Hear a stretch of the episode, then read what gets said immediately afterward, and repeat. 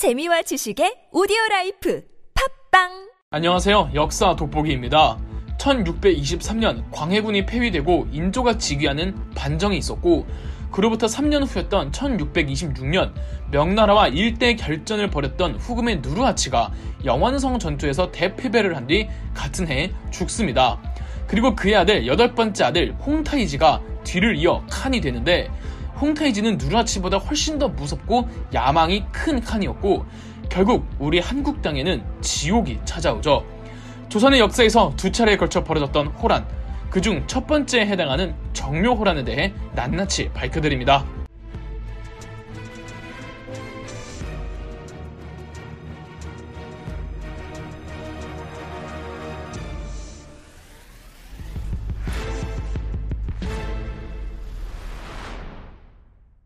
다시 한번 말씀드리지만 홍타이지는 정말 무시무시한 사람이었습니다.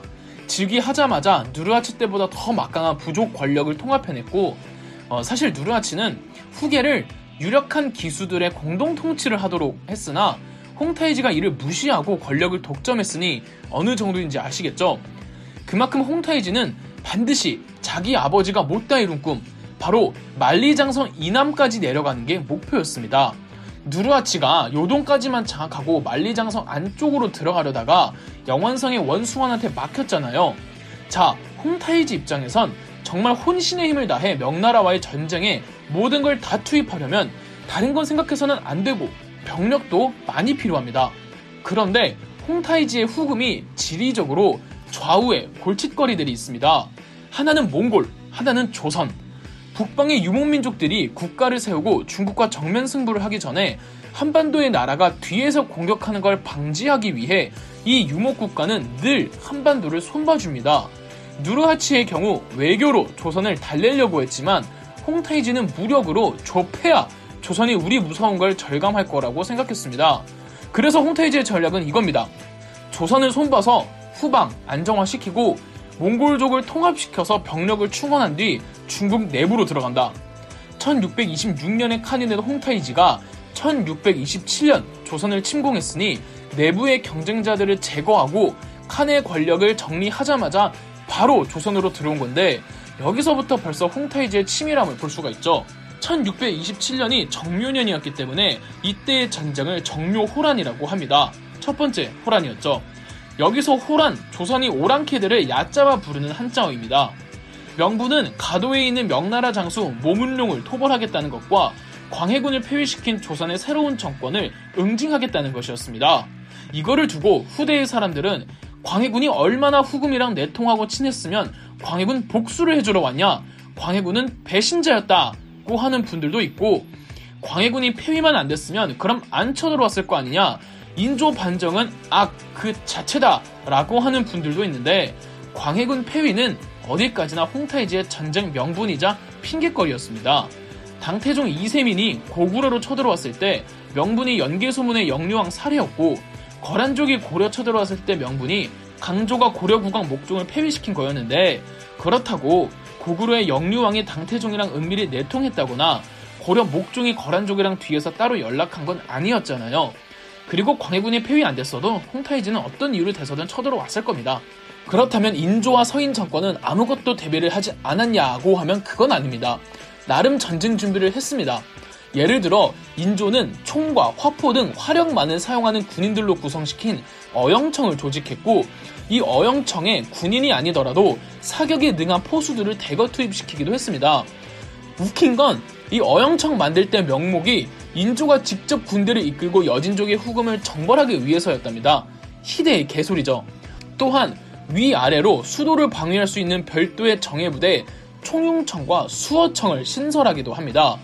여진족들이 쳐들어오면 북쪽에서 내려오니까 그 대비책으로 조선은 충청도, 전라도, 경상도 이 남쪽 세 개의 도의 병력을 차출해서 북상시키는 것을 매뉴얼로 삼았습니다. 이 세 개의 도의 병력이 한꺼번에 올라오면 다 같이 주둔할 수 있는 거점 지역이 필요하기 때문에 그 역할을 할 수 있는 곳을 물색하다가 남한산성이 적당한 것 같아 정말 많은 공을 들여 남한산성을 개축시킵니다. 지금의 남한산성이 이때 만들어진 건데 지금도 남한산성을 가보시면 정말 성을 잘 만들긴 했다는 걸 느낄 수 있습니다. 다만 이런 조선의 노력이 무색하게끔 하는 사건이 정묘호란 3년 전에 일어났는데 바로 반란이었습니다.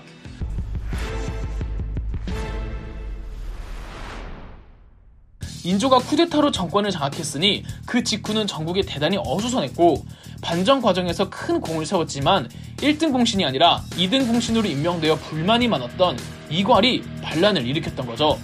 단지 낮은 단계의 공신이 되었다는 불만감뿐 아니라 이괄을 모함하는 사람들이 많았고 어, 인조 입장에선 이괄이 믿을 만한 장수였던지라 이 북방의 여진족 문제를 담당하라고 평안도로 보냈는데 이괄 입장에서는 이게 변방으로 쫓겨났다는 불쾌감만 받은 겁니다.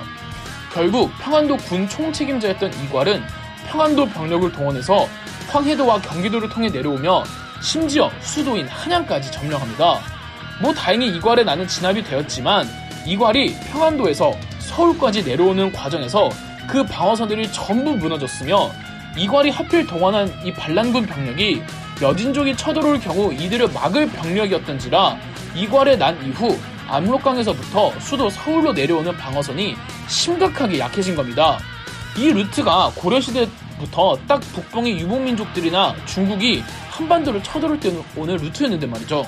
결국 평안도 북방의 성들은 1627년 양력 3월 압록강을 건넌 3만 병력의 후금 군대에게 마치 바람에 낙엽 날리듯 우수수 함락되어 버립니다.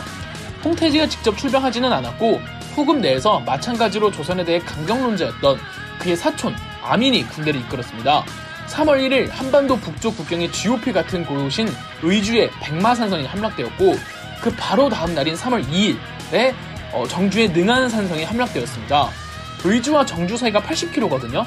80km를 사이에 둔 두 개의 큰 성이 단 하루 만에 함락된 거니까 감이 좀 오시나요? 이렇게 하루 만에 1차 방어선이 무너지고 일주일 정도 지난 3월 8일 청천강에서 2차 방어선의 핵심 역할을 하던 안주도 무너졌습니다. 그리고 이틀 후였던 3월 10일 평양이 함락됩니다. 그러니까 단 열흘 만에 압록강에서부터 평양이 전부 적의 수중에 넘어간 거죠. 그리고 며칠 후면 황해도까지 넘어갑니다. 마지막 방어선은 이제 개성만 남겨놓은 상황에서 사태의 심각성과 조선 국방력의 허실을 그제서야 파악한 인조는 일단 강화도로 피신을 가고 임진왜란 때의 전례를 따라 세자였던 소현 세자가 남쪽 지방에서 군대를 모집합니다. 이렇게 빨리 후금의 군대가 내려온 걸 보면 북방의 조선 군사력들을 완전히 무장 해제를 시키지는 못했던 것 같아요. 평안북도 철산군에 용골산성이 있습니다. 옛날 고려 시대 때 강동 육주 중 한 곳이었는데 정봉수 장군이 의병을 모집해서 후금에 붙어먹은 조선 관리들을 처단하고 용골산성에서 후금의 일부 부대와 맞서 싸웁니다. 그리고 포로가 된 조선 백성 1000명을 구출해내죠. 평안북도 용천군에선 이립 장군이 또 의병대를 모아 게릴라전으로 후금의 보급 부대를 괴롭히기도 합니다. 사실 이 아민이 이끄는 후금의 군대는 빨리 본국으로 돌아가고 싶었습니다. 영상 초반에도 말씀드렸듯이 이번 후금의 침략 목적은 조선을 멸망시키겠다는 게 아니라 후금이 명나라와 싸울 때 명나라를 돕지 못하도록 하기 위해서였습니다. 그러니까 조선 정부가 명나라를 돕지 않겠다는 약속만 있으면 돌아가도 된다는 거죠. 어, 아민의 후금 군대는 황해도에 머물면서 강화도를 피난 간 조선 정부와 강화 회의에 들어갔습니다.